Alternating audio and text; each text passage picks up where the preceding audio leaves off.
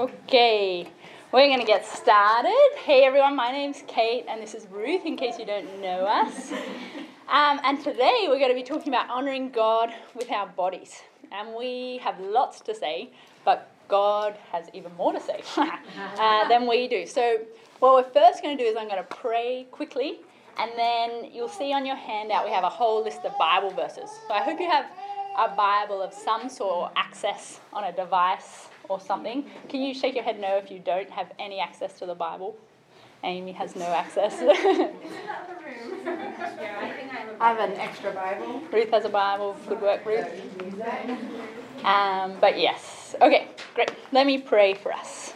Father God, Lord, you are kind and merciful to us. And I just pray as we talk about these things, some heavy things to do with our body, that you would help us honor and glorify you that through uh, this learning together as we go through, that you would help us have kind words, considerate words, and words that honor and glorify you. Father, I pray that as we go away, we would be more mindful and thoughtful of how we can glorify you with our bodies. Mm-hmm. And I pray that we would be encouraged and uplifted uh, to pursue each other in love with our bodies. In Jesus' name we pray. Amen. Amen. Okay, so I hit, I hit it. I think. Yeah? Okay, perfect. Okay, so first we're going to do some work to help lay the foundation of what God says about us. And then we're going to use this foundation, Ruth and I both, um, throughout the session. So this is kind of key um, to everything we're going to talk about. Um, and if you have any questions throughout, feel free to call them out as we go, but we might just write them down and then come back to them at the end um, because we're kind of going through this journey and then at the end we'll get to those other questions if there are any.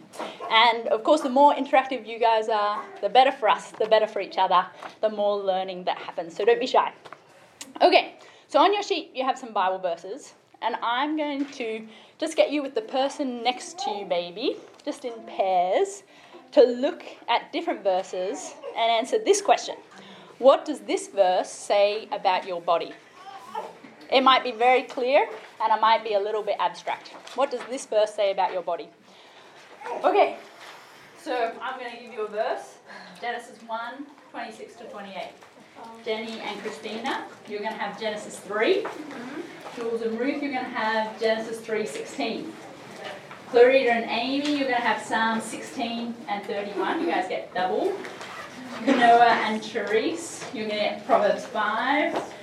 Sharon and Sharon, you're going to have Ezekiel. Lydia and Thelma, you're going to have Matthew 6. And Joanne, you're going to have Luke 12. Baby, actually, you're going to have Acts 2. The three of you are going to have Romans 6 6. You guys are going to have a second one. You're going to have Romans 12, 4 and 1 Corinthians. Jenny and Christina, you're going to have 1 Corinthians 6 as well. Jules and Ruth, you're also going to have Galatians 2. And Noah and Therese, you're also going to have Philippians 1. Can we take one of yours to my mom? Yes. Um, Noah and Therese, you guys aren't going to have Philippians 1. Philippians 1. Okay, what it says about your body, you have like one minute. So find it quick, get it out. now you have 50 seconds. All right. Would you mind writing these down? Yes.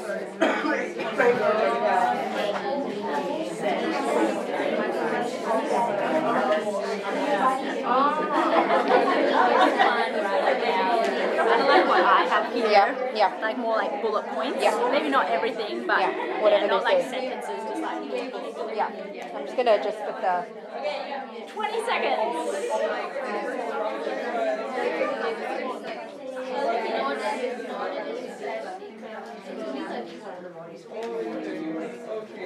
Oh, maybe don't. It takes so long. No? Yeah. Keep it. I just keep it points. Yeah. Okay, 10 seconds.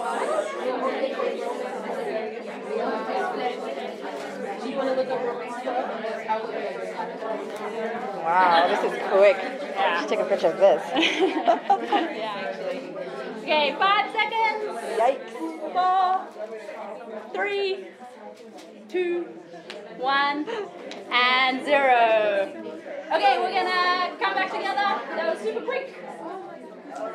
Good job. Good job. All right. We're just gonna run through this list. Okay, and hopefully it gives us a foundation. Where did I start? You guys.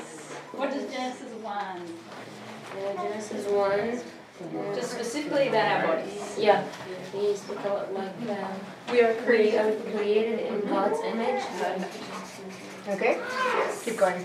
Yeah, keep going, keep chatting. Matt, Ruth, catch up. Uh, he gave us um, dominion.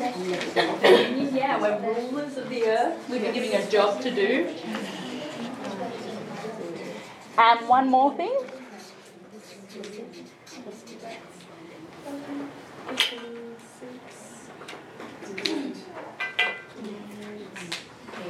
And he blessed us. Blessed us. Okay, we're blessed.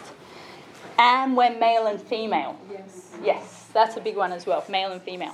Okay, Genesis 3, Jenny and Christina. No, if you can just give me like a, a bullet point about the body. Oh, sure. Um, that we should, we were naked and then we hid ourselves. Naked, hid, afraid, kind of summed up as shame. Shame. Yeah, shame. So God made us in the image of Him. We were rulers, created male and female, and then sin. We become naked, we hide, we are ashamed. Jules and Rick? Pains in childbearing. Yep, pain in childbearing. So there's a curse, there's consequences. It also talks about desire for your husband. Yes, yes, that's a big one, isn't it? But he shall rule over you. So we have this desire to be over, to have the final say, but it won't be. Um, Sarita and Amy. Um, these ones seem like uh, our emotions affect our bodies. So if our beings rejoice, our flesh dwells secure. Mm-hmm. And then the other one, waste, our whole bodies are wasted from grief. Yes. Our emotions physically affect our bodies sometimes, and we should expect that effect as well. Yeah, perfect. Kanoa and Shuri. Um, ours said that at the end of your life you groan. So it says our bodies will end, or like life will end, and our bodies are consumed. Yeah, and you, is it like a happy vibe or like a. no, it says No. groan.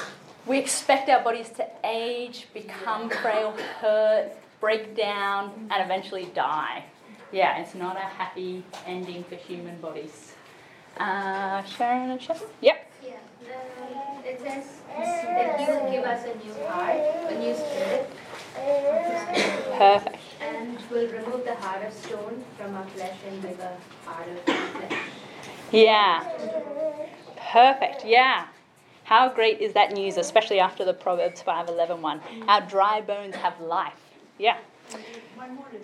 Yeah. You put the sinews upon. Yeah, the dry bones will yeah become flesh. Perfect. Um, Ezekiel? No, you guys. That was Ezekiel. Matthew.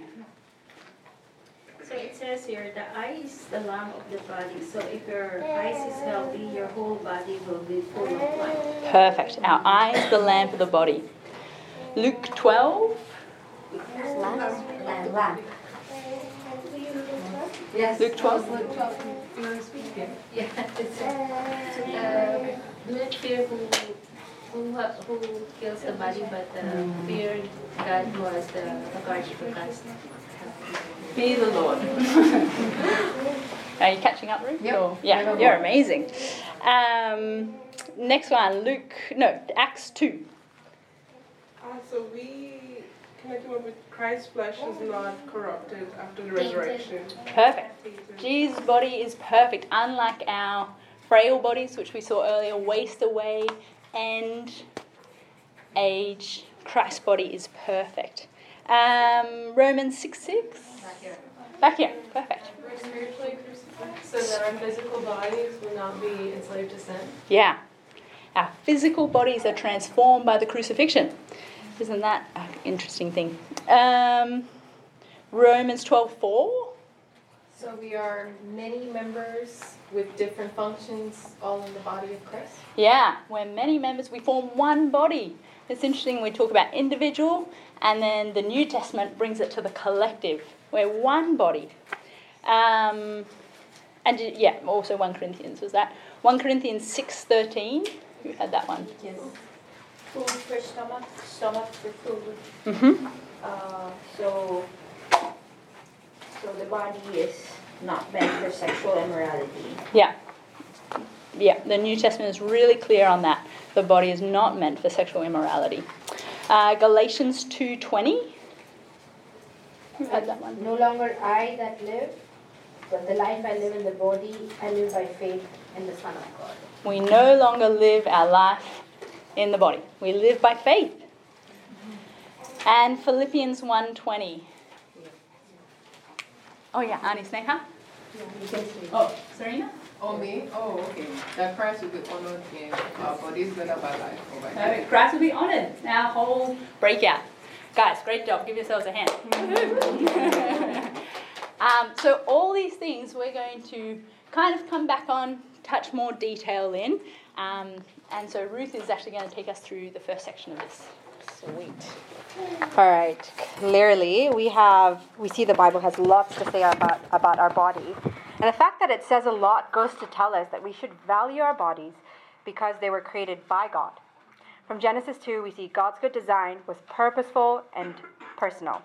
He designed us with such intricacy that all of us were meant to give glory to Him. But sadly, as we know in Genesis 3, it tells us about the great fall. Then the eyes of both were opened, and they knew that they were naked. And so they sewed fig leaves together and made themselves loincloths. In the fall, you have two critical things that happen entrance of sin and the curse of sin, and entrance of brokenness and shame. And now, because sin dominates over our very being, and we live now under the rule of the prince of the power of air, what the curse of sin ultimately brings is death. As it says in Genesis, and to dust you shall return. Our bodies are broken spiritually and are fading away physically. Because of the fall, our natural bent is to seek temporary, temporary relief rather than look for eternal hope in God. So here's the problem we live in a fallen world, and because of consequences, we live with broken bodies. All of us here, at some point, have thought of various ways to improve our physical selves. Does anyone know of any current trends that are currently going on in the world? Intermittent fasting, yeah. Paleo. Paleo, so lots of different diets. There are lots of different surgeries. There's lots of creams out there. Yeah, lots of exercises. There's just like a heap load of things for us. Um, so yeah, like you said, it's maybe a diet we're on. It's maybe the new miracle cream your friend's been using and raving about. Or maybe it's the gym membership you recently signed up for. Or maybe it's how you've been fixating on the latest outfit, outfit you want to purchase. Whatever it is that you've chosen, it's not wrong. These are, in fact, good things that will bring physical improvement to our bodies and our health. But the big question we do when we do anything is to ask, what is my motive behind this? And why am I doing it? You can't just stop at asking what, but getting to the heart of why you do the things you do. Are you thinking about wellness for yourself or for the affirmation and approval of others? Are you thinking about longevity of your life or what's the best thing that can look good on you? As women, culture and society have often pushed us in a box. You need more, you need better. We see that blasted in every angle. Sadly, many of us are in conflict with this. When, we when are we doing too much of something, and when are we actually not caring at all for our bodies? The more we try to aim for perfection in our beauty, our body image, our health, and look to other quick fixes, the more we are digging our own pit of despair, thereby creating more serious issues in our life, such as anxiety, depression, turning to temporary ple- pleasures such as gluttony, viewing pornography, and maybe even going to the extent of abusing our bodies physically. Kate and I are going to expand on some of these areas during this breakout, but we also wanted to encourage you. If you're personally struggling with any of these things mentioned or something else that you're ashamed about, we encourage you to talk to someone you trust, mm. someone who will open up God's word to you instead of just giving you good advice. And if you are personally struggling with any of these situations right now, we want to tell you The gospel is good news for our broken bodies. Then there's so much hope and freedom for you in the gospel. Because of Christ's marvelous work, as we see in 1 Corinthians 6, that we were bought with a price. And because of his marvelous work on the cross, it should be the it should change the way we view our bodies and how we take care of our bodies. Scripture also shows that all things were made through Jesus. That includes our bodies, which means they matter to him, which means your body is not your own. So let's dive in. What are some examples of how we idolize our bodies? Maybe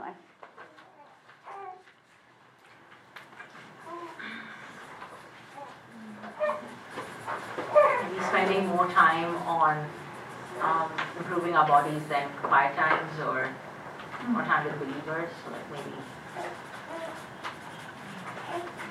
Yeah, like time priorities. Yeah, prioritizing, yeah. time prioritizing. Mm. Yeah. Anything else? Just keep shouting it out.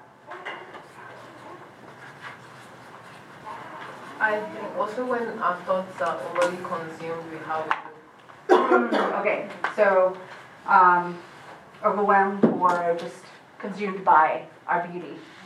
Often? I think in addition to that, like concern more with the outward appearance rather than what's happening on the inside. Mm-hmm. Yeah. Like the money you spend on mm-hmm. stuff to improve your beauty or money or even like on food and things like yeah. sometimes gluttony can creep in there without us even realizing. Yep. Yeah. Great. These are such good examples, and we are actually going to talk about about this a little. So, with all that you mentioned, how is it evident that we are going off scale? You know, there's always a fine balance of are we doing too much, are we caring too much, or are we caring less? Tim Keller puts it so well in one of his sermons. What the heart most wants, the mind finds reasonable, the emotions find valuable, and the will finds doable. What makes people into what they are is the order of their loves. What they love, most, more, less, and least. So here are some questions I'd like for you ladies to write down and talk about later during your free time. Ready? Mm-hmm. What is your motive behind caring for your body and why are you doing it? What is your motive behind caring for your body and why are you doing it? How long do you spend choosing an outfit and what does that statement, what statement do your clothes make about your heart?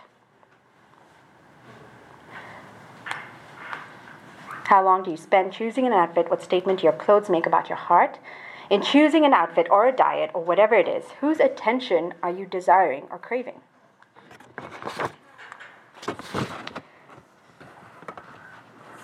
How often do you look for the latest beauty trends that everyone is talking about?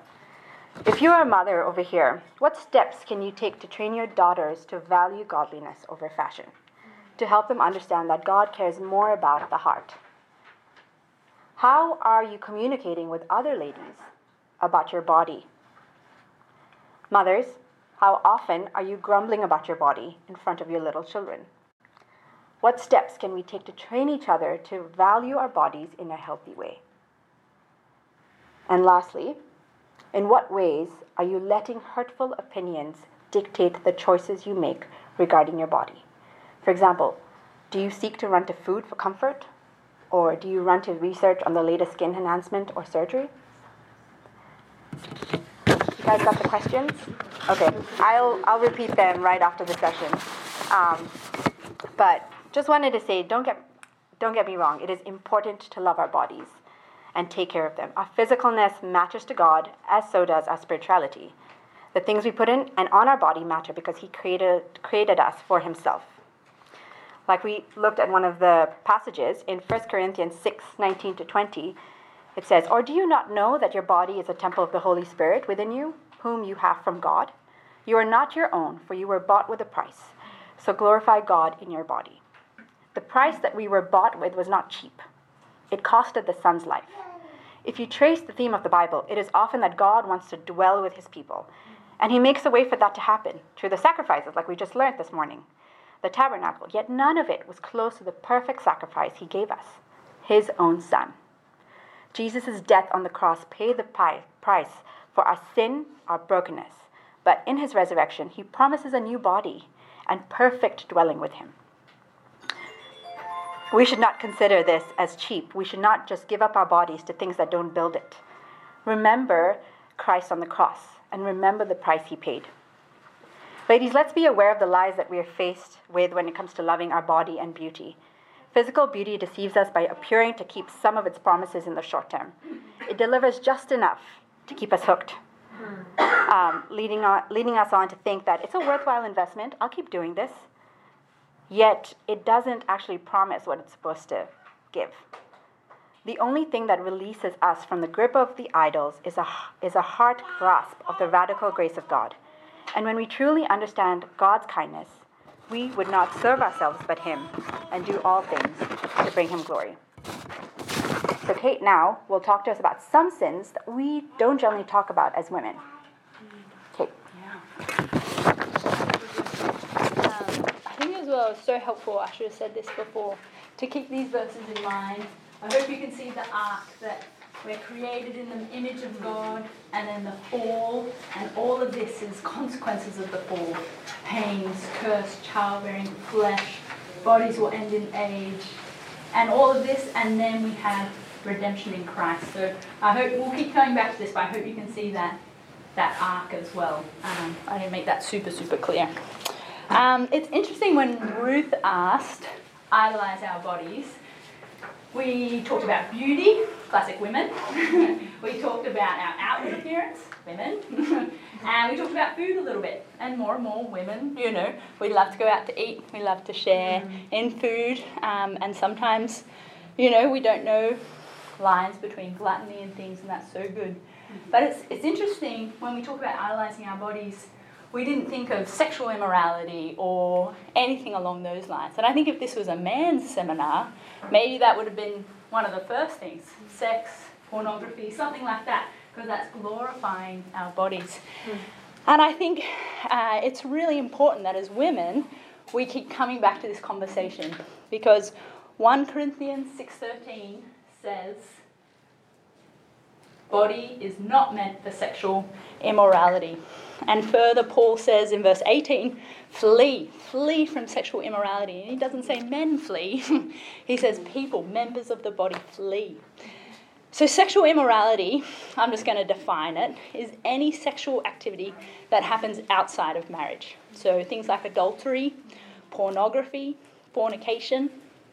And as women, we often think of this as a man's issue, particularly pornography or even masturbation often we feel like other women won't understand, and there's lots of shame associated with it, especially if you're a professing Christian and struggle. One Christian woman said, Being a woman who struggles with lust can feel like being alone in a crowded room. You think you are the only one tempted when you watch that movie or read that book, and yet the opposite is often true. So, a common definition of lust is looking at a person of the opposite sex or the same sex and desiring them. But for women, I think that definition is actually, that definition is actually incomplete. Women want to desire and be desired almost more than the physical action of sex. Um, and often that comes through relationships and emotional connections. Stories, movies, TV shows, books they can all be traps for women because they combine emotional connections, relationships, and desire. You can put yourself in the place of that main character. You can imagine what that male character is, is saying or doing in this restaurant or something. And so, in the book, Every Woman's Battle, the author describes how she would have emotional affairs with male friends. And she says, uh, this is a quote from her book even though I wasn't having sexual intercourse with any of these men, I was still having a personal affair with each of them.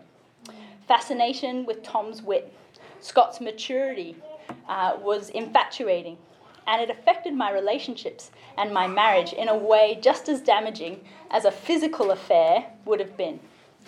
So, if you're married or single, God wants us to honor our bodies and honor each other's bodies, both our brothers and our sisters as well. And this is something we, we struggle with. God says, flee from sexual immorality.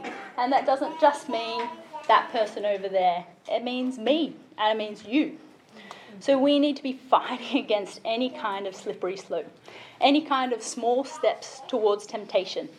And this requires accountability, even like with Ruth said, just sharing. We should have someone in our life who regularly asks us how we're going with sexual temptation, whether you're single or married. And if you don't have someone, it's a great time to find someone and ask. And ask them to ask you regularly. And you might say, Praise God, I'm not struggling. But tomorrow you might struggle. Next month you might struggle. Next year. And then when that person keeps asking you, you can be honest and say it. And so, as sisters, we need to fight to keep our eyes healthy.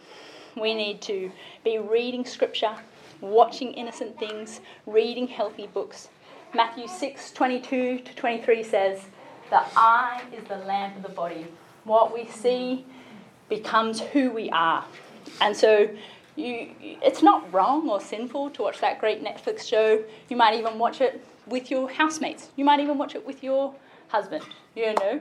But then it's what happens inside of us that no one sees but God. And so, uh, where there's darkness, sin thrives. And it has a way of excusing what we're doing. And I think that's really important that we kind of wrestle with this tension. That it's not necessarily wrong to watch this TV show, but it's wrong what's then happening inside of me. And so, in that, we also need to know there's grace. If you're struggling, or have struggled, or worried about struggling, which you should be in one of those categories, it doesn't mean you're a bad Christian. It doesn't mean God doesn't love you. God wrote flee from sexual immorality because he knew we would struggle with it. Sexual temptation and immorality is one of the many things, like gluttony, like idolatry, like, you know, all the ways we can sin with our bodies, is one of the ways uh, we are sinning. And we are waiting until Christ returns. Our body is groaning until we can throw it off with a great hallelujah when Christ returns. But we need to fight now. And Philippians 1:20, Serena, what does Philippians 1:20 say? What does the whole thing? No, no, just that bit you said. Christ will be honored in our bodies. And so it's worth fighting, right? Even if you struggle today, it's worth fighting it today. Even if you struggle tomorrow, it's worth fighting it tomorrow. Because eventually, Christ will be glorified. And we want to make that here and now a reality.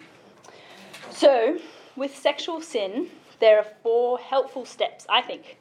And I'd love you to add to them, make them bigger and better um, to fight through this darkness. And I actually took these from a Desiring God article and just shifted them a little bit.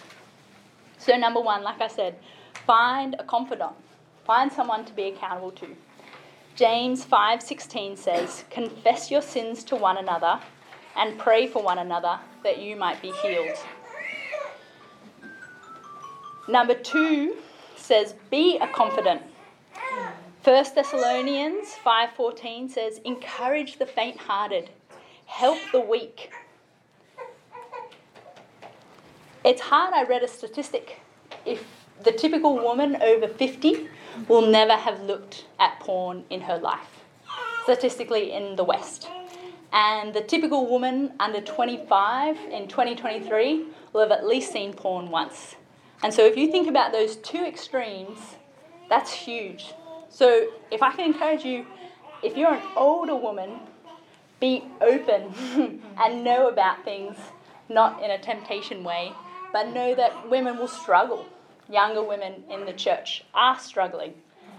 And if you're a younger woman, go to these older women who have spiritual, pure eyes, who haven't been tempted in the same ways you have, and glean from them and hold tight to them and be like them. You know, like Paul says, imitate me as I imitate Christ. Find those older women and imitate them.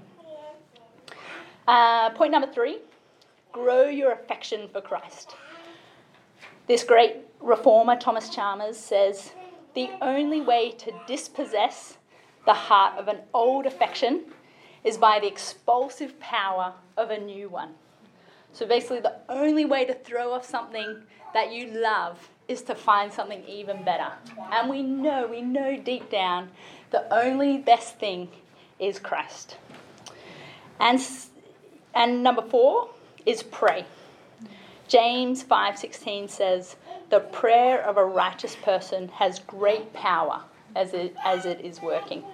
Pray. Pray for help, pray for each other, pray for women you don't know who might be struggling, pray for people's holiness. Pray. I think we can just pray more and more. And let us have the hope that Christ will be honored in our bodies.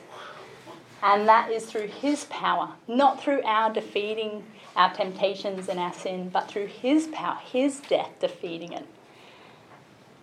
And it's okay to struggle. I think that's okay as well. Know that it's okay to struggle. Um, also, I know that's a bit heavy, and as women, we don't generally talk about sex and pornography and masturbation, but I love if, if we could be more open and continue the conversation in appropriate ways um, as we go along as well. And if you have any questions, we can talk about them at the end. Oh, also, we were going to say if you have questions and, and don't want to ask them, feel free to write them on a piece of paper or message one of us, um, things like that as well, because we know that these can be like really heavy topics. Yeah. Yeah. Thanks, Kate. All right. Um, we're gonna move on to another topic that's hard as well. Um, so if you look at your handout, the next point is mental health, depression, chronic illness. Um, but with that, there's lots more. Um, so just kind of going to go straight and say living in a fallen world with broken bodies is not easy at all. Our bodies bear the effects of the fall, they grow weaker day by day. Our mental health is affected, depression presses harder, infertility hurts deeper, chronic illness makes us groan. It causes us great anxiety, and it affects our physical health too. Yet, as the list increases, so does God's faithfulness.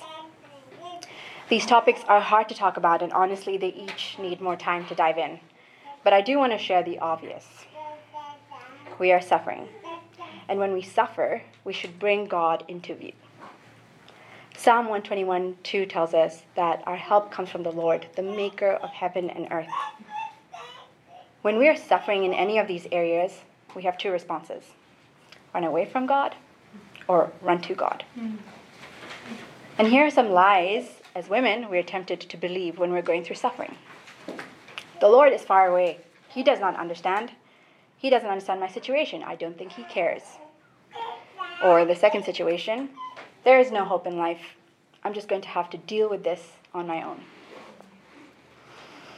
And they could be more. But let me remind you about some truths to keep in mind when we all experience different types of suffering. One, Jesus is well aware of our fallen condition, our physical and mental ailments. He wants it all. While Satan comes to steal our confidence, Jesus is right there reminding us that he came to give us abundant life. So when we suffer, it is with a purpose, and we should remember that he has not left us alone. A personal example I just want to share is anxiety that I had in my life as I was pregnant with Judah. Um, when we went for a 12 week scan, we thought everything was going to be fine. Um, and I'm not going to tear up, but this is, this is the Lord working in my heart. We got there, and the doctor um, mentioned that he might have trisomy 18, which is a rare genetic disorder, which means that he could either pass away in my womb at six months or only live up to a year. That was very hard for me to come out of that scan.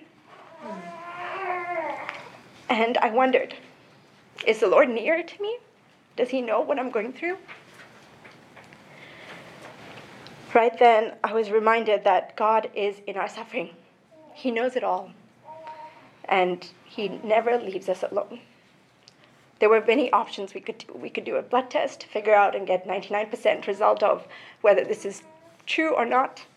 Or we could just wait. And we decided to wait on the Lord and remember to be content in anything that He gives us. And that was that was difficult. The wait of 12 weeks to 20 weeks was very difficult. Going into 20 weeks, my heart was at peace because of the many people that I shared this with. I prayed. I asked them to pray. And they always reminded me that God is near and He is in the situation. He gives what He wills. And the song, Whatever My God Ordains is Right, was so important to me at that, at that point. We go we basically at the end of the day we came and we found out 20 weeks everything is clear. Judah does not have any trisomy 18 hits. All the organs are working perfectly and now as you see him he's running around. Um, so friends psalm 34 18 even mentions that he's near to the brokenhearted. So if you're experiencing any sort of suffering in your life be it an anxious situation you're going through be it chronic illness don't forget we have a personal god and that we can go to Him as we are. Sometimes we think that the best way to deal with depression is just to come alongside the person, but to avoid going to God's Word. We're not saying that we should just plaster Bible verses onto people and tell them to forget the depression. Let's use God's Word to understand our heart amidst our depression. Read the Psalms to them and see how the authors let God reorient, reorient their heart and let's remind them of the big truth that Christ has overcome the world. We will be delivered from the aches, the struggles, the brokenness, because upon trusting in Christ, we will not only be delivered by the brokenness of the world, but the brokenness that is in us. And the third point keep eternity at the forefront of your minds. A verse I'm helped with often is Romans 8 18, 19. For I consider that the sufferings of this present time are not worth comparing with the glory that is to be revealed to us. For the creation waits with eager longing for the revealing of the sons of God. There are greater things that are yet to come. Keep your eyes fixed on your Savior, who has already delivered you. I'm going to hand it over to Kate to help us understand how we can live together in our brokenness. Yeah, I think as well we wanted to say about mental health that even though we have broken bodies, you know, God's, if we break a bone, we go to the hospital and we get it fixed. We don't live with that broken bone for the next 50 years. Mm. And sometimes with depression, it can feel like a stigma, especially as Christians, when we should have this joy. It's good to get medical help if that's what the situation calls for. It's good to go to doctors. It's not just that you need to perk yourself up and memorize verses and things. Sometimes you need medical help and it's not worth living with that broken bone. Um, you know, it's not worth, uh, yeah, not seeking out different options as well. And medical answers obviously aren't the ultimate solution, Christ is. But um, yeah, sometimes we can have that stigma. And so, as we're living with broken bodies, we need to remember God. and God says that His greatest command is to love Him and love each other. I'm living with a broken body. I'm tired and I'm weak and I'm frail and I'm sinning daily against my children, against myself, against my husband, against my God. You know, and you are too.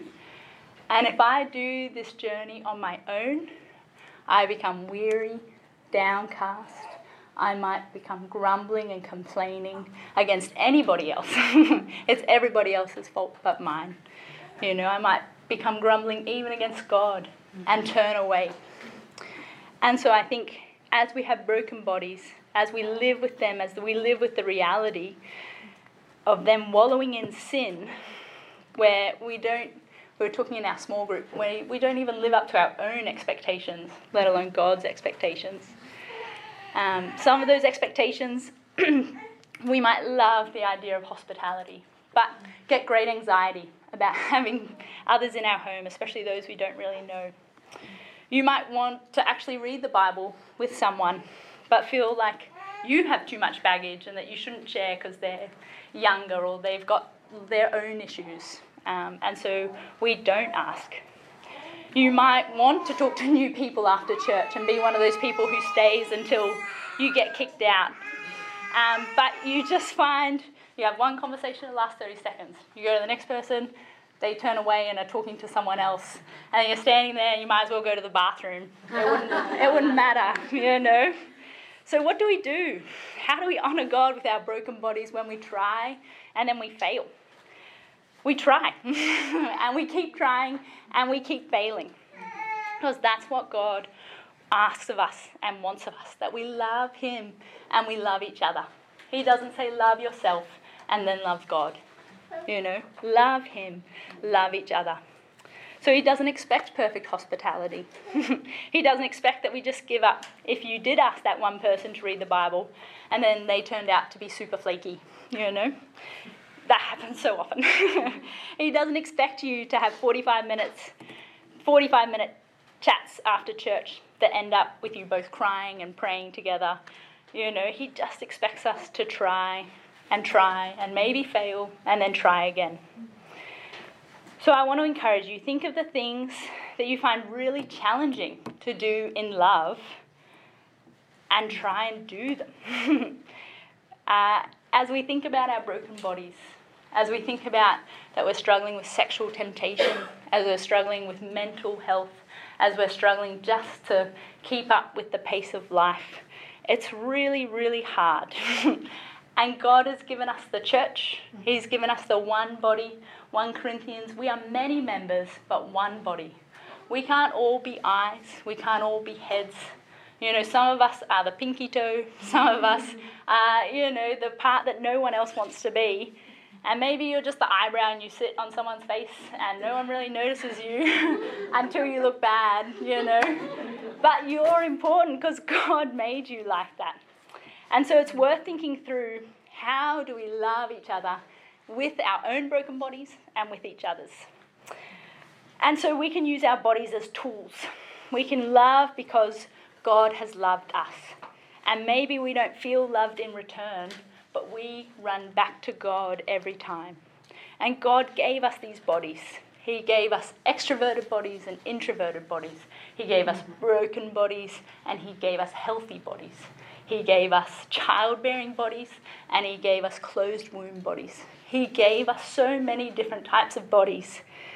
And we need to glorify Him with them. And we need to be thankful.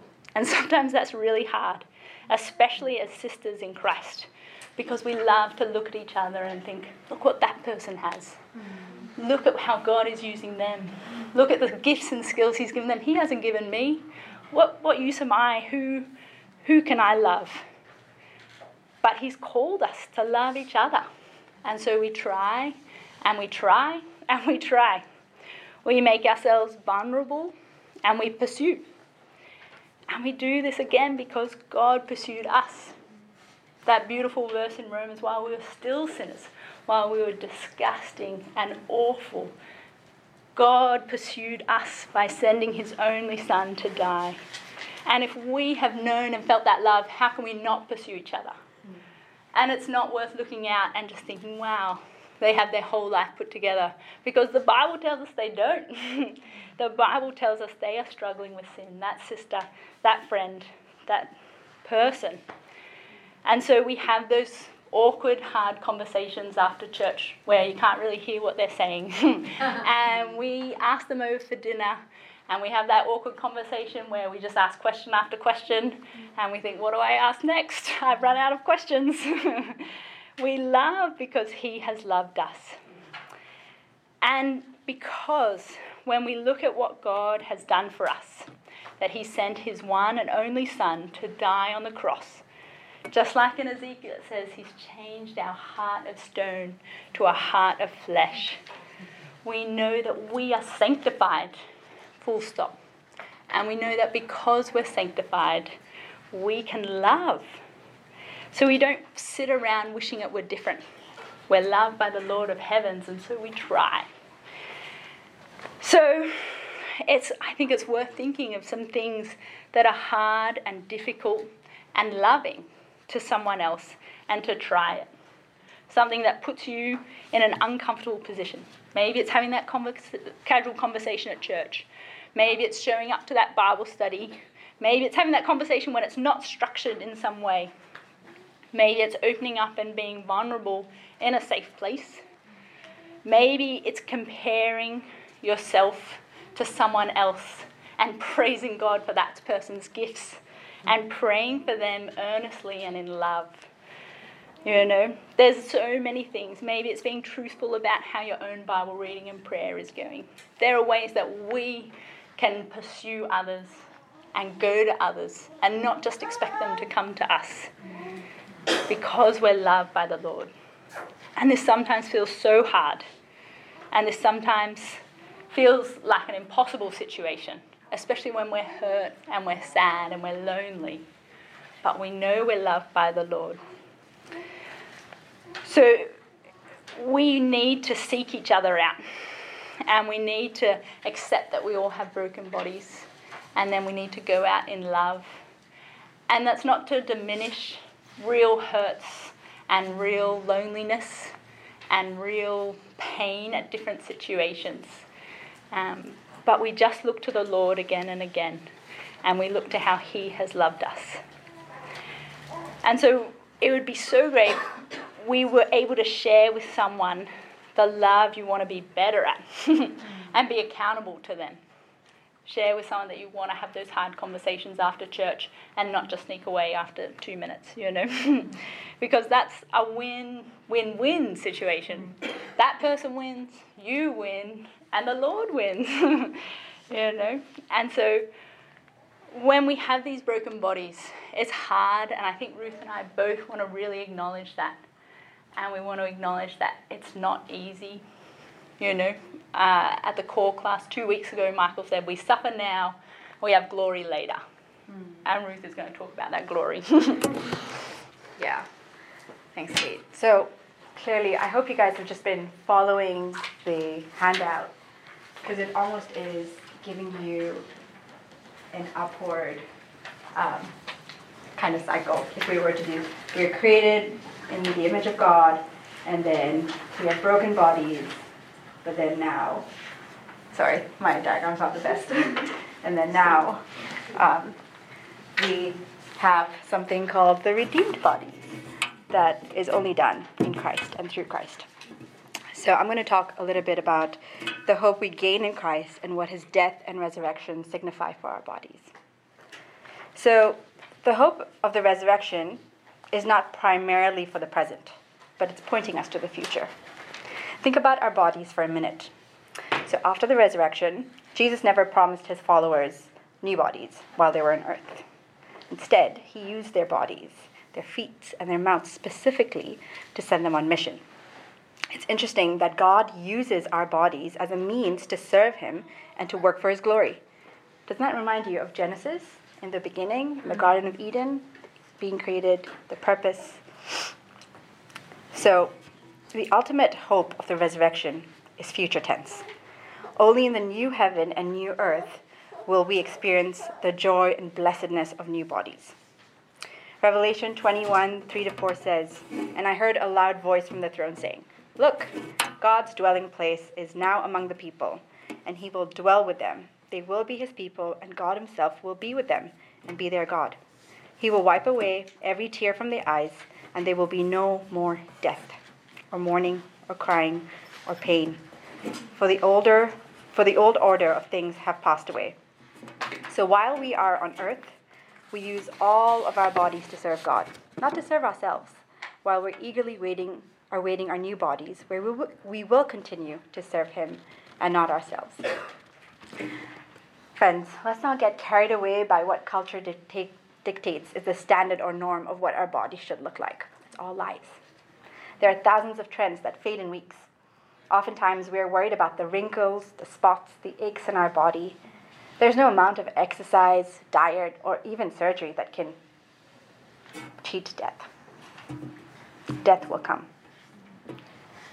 But we need, but what we need is hope, is for the hope of resurrection to shape how we think and what we do with our bodies. Ladies, if you are here and you're struggling with the way your, your body is, or you've come to recognize how much you idolize your body, the most important thing that we can do is to confess it to the Lord, like Kate said. Find a confidant, share it with them. Plead that He will take this idol away from you and ask Him to turn your heart away from service of self to service of Him and God's people. There is so much to look forward to. The continuous struggles or limitations we have now are a means of us to cling to Christ even tighter, but also a means for us to hope in the Lord because He will come back one day and make all things new. Before I close, I wanted to share this excerpt from a kid's book that we've been reading to Lillian. It's called The Awesome, Super, Fantastic, Forever Party. And it's written by a lady called Joni, Joni Eareckson Tada. I don't know if any of you know about her. But something to know about jo- Joni is that when she was 17 years old, she dived into a bay and received a fracture in her cervical vertebrae, making her a quadriplegic. In those early years, Joni suffered through various things. She experienced anger, depression, suicidal thoughts, and even just was thinking, is God even real? This is the excerpt she's written in the book. I love Jesus, and I want others to love him too. I also live in a wheelchair and look forward to the day described in Isaiah 35:10. They will enter Zion with singing, everlasting joy will crown their heads. Gladness and joy will overtake them, and sorrow and sighing will flee away. The Bible promises that one day I will rise from my wheelchair and enter heaven happy and dancing.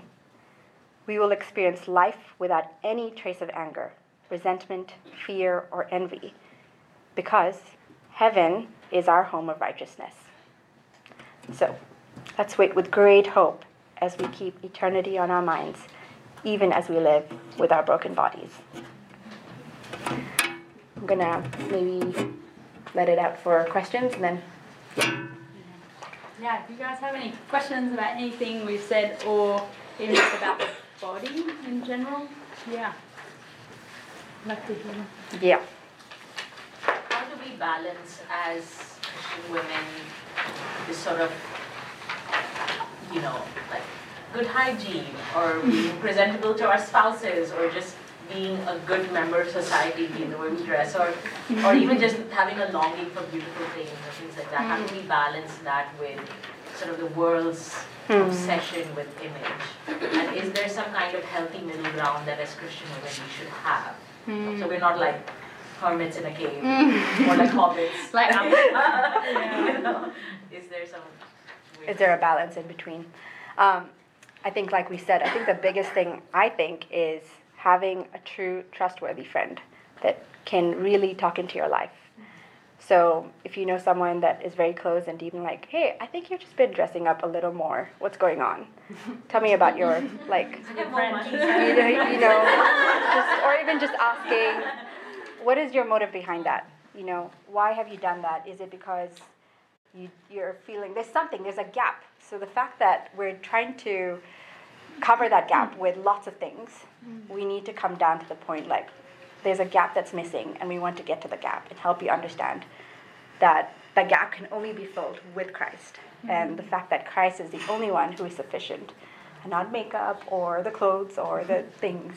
Yeah, I think as well. Yeah, we definitely shouldn't live as unkempt women. Yeah. because you know, one Peter says, "Let your outward appearance adorn your inward one." Something like that. That's not quite right, but uh, let your outward appearance.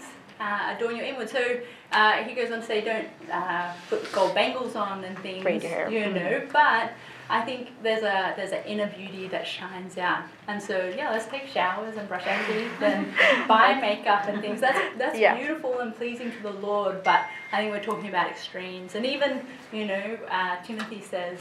Physical training is of some value, but godliness has value for all things. So the Bible never diminishes, as in, I think we should work out and exercise those Mhm. good and healthy things, Yeah. not just for our bodies, but for our mental health. Yeah. Yeah, so so good. Like I think there does need to be a balance, definitely, and we should live in that balance. we should iron our clothes and be presentable because we're also presenting Christ, and Christ is beautiful. So let's be beautiful Hmm. like Christ. Um, also, I really hate ironing. And Yeah. so I never iron my clothes. I work too closely with church. Yeah. But you know, maybe to honor the Lord. I should. Matt sometimes does for me. yeah. Yeah, that's a really great question. Yeah. Serena, do you have a question? I think it's kind of similar, but like, would you call it idolizing if you don't care at all about Hmm. your Yeah, I would almost. Oh, what would you say? Well, I mean, again, we need to come to the foundation that God has created us, so our bodies matter to Him. So the fact that if we don't care at all, we're not caring for His creation, right? And so we have to start there. And if He's given us, He's He's created us. There is a responsibility on our side to tend to making ourselves look presentable or whatever it is. But if we don't actually care and say, you know what, I'm just going to sit around and laze around, you will see the effects and the, the consequences of that in your body. So don't be lazy. Don't be a sluggard, like the Bible says. Um, you know, so just being aware of like being active and remembering that it's he's we again our body's not ours it is the lord's and so we do everything to give it back to the lord but give it even more like work hard in it Mm. And I think as well, we can also think what's most loving. I've had a great conversation with Ruth David about, um, you know, wearing things above the knees is like uncomfortable for her, you know, culturally. And for me, in summer in Australia, I just wear shorts and flip flops all day long with no thought, you know. But then I think, what's most loving, you know, what's culturally appropriate? You know, am I going to cause others to sin? Am I going to have like second glances from people at church? Because imagine if you walked in wearing like short shorts to church. You know, all the all the ladies would like, you know, and so not that that's bad, but I think again it comes back to love God, love your neighbor. So if it's better to dress, you know, you don't want to go to a wedding wearing overalls, you know, and so you dress up even if you don't want to, and you might love to dress up, but you might be going to you know, a pool party or something. So you dress down a little bit, you know. So it's it's also can just come back to loving what's most loving, what's culturally appropriate. How can I love my neighbour, you know, um, in that sense as well. Yeah, yeah, Fema. Uh, my question is about what if um, we have someone who has hurt us, like judged us more about our bodies, and then we are afraid to like, share more yeah, like, like how do we come back to that person as a friend or someone we, we know, someone we don't know, but they've judged us and they're in church and they're believers or something like that. Like, I don't know. It's very different because you know they're a Christian, but then they will still maybe hurt you in that sense. Mm, But yeah you're not sure how to come back to that. um, confrontation is very hard but it's also very important um, yesterday we were having dinner with uh, joanne and a couple of ladies. And uh, bev had basically said forgiveness is freedom. And as i think about that it's helpful to go and talk to the sister. She's a christian. She loves you. She loves the lord. And we need to tell her the truth um, and say, hey, this was actually not very helpful for me, and it's been harder for me to share anything with you regarding my body image or whatever it is. Um, and just kind of telling her how you feel, but even just helping her think that asking me maybe other questions instead of judging me quickly um, is something that is going to be much more caring for you. So sometimes I think the best thing to do is to actually tell people how you can care for them. Because sometimes there's lots of assumptions in, okay, this is how I should care for you, but if we don't give the right care, then they're not satisfied or we're not satisfied. So kind of just telling them plainly helps. Yeah. Yeah. Yeah, really. Yeah, and just that we're all sinners, Mhm. and so we should be saying sorry to the Lord every day. And so I think, you know, personally, I'd much rather someone come and say, "Hey, Kate, you really hurt me," and be able to acknowledge and then apologize for Mhm. that hurt. You know, um, yeah. And then if, if they don't, then get a sister, get a wiser, Yeah. maybe older sister to come with you. Because I think letting things fester like that, and it can be anything, it can be words, looks, you know, I Yeah. think we're really sensitive um, as, as women. And I think being more open and honest, because if we acknowledge that we're sinners and we need Jesus, then we need to acknowledge that we're going to sin against one another. And so fostering this community of repentance and acknowledging wrong, Mhm. you know, is really awkward and hard, but also really worthy. and I think glorifies Christ even more. Mm. Yeah, Joanne. Just add something to that? Sure, yeah. Yeah, I, I had somebody who was confronted in their church about the, their style of dressing, Mm. but, and the church felt like she was very immodest, Mm. but she was not culturally inappropriate, she was actually fairly modest, but was confronted quite harshly. Mm. And she wanted to know how to talk to her church, and one of the things we came up with is going back to the person who maybe has said this to you because they care about you. Mm. Let's assume that they care about you, and that's why they've said that to you. But maybe going back, like Ruth said, and saying, Can you please help me see from scripture how I can honor the Lord better? Mhm. Because I it's, it's, we all have different opinions, and my opinion is clearly different from yours about the way I look or the way I dress. And but I don't want my opinion to be different from the Lord's. Mhm. And it's more helpful for me to be motivated by what God says. And can you please take me to the Word? And sometimes it might challenge the person to realize, like, oh, this is just my opinion, and I don't- don't have any good reason for thinking this. Or they might say, actually, there's really good reasons for you to change the way that you live, or eat, or work out, or dress. And, and maybe that's good for us to hear. Mm. Yeah. So- Yeah, that's really That's helpful, wise. yeah. I think we're a little bit over time there. Oh, yep. we're- Yeah. Great. Thanks, ladies. Um, but yeah, if you please keep having conversations. If you have more questions, we didn't touch on lots of hot topics, I guess, at the moment, like homosexuality, transgenderism, things like that. Um, Mhm. But they're topics worth discussing. Like Johanna just said, seeing what God says about them and letting God form your opinion rather than the Mhm. world. Mhm. Um, yeah, please come talk to Ruth and I. Please talk to each other, and please go to the Bible. Yeah. but thanks, thanks so much. Thanks, ladies. Yeah.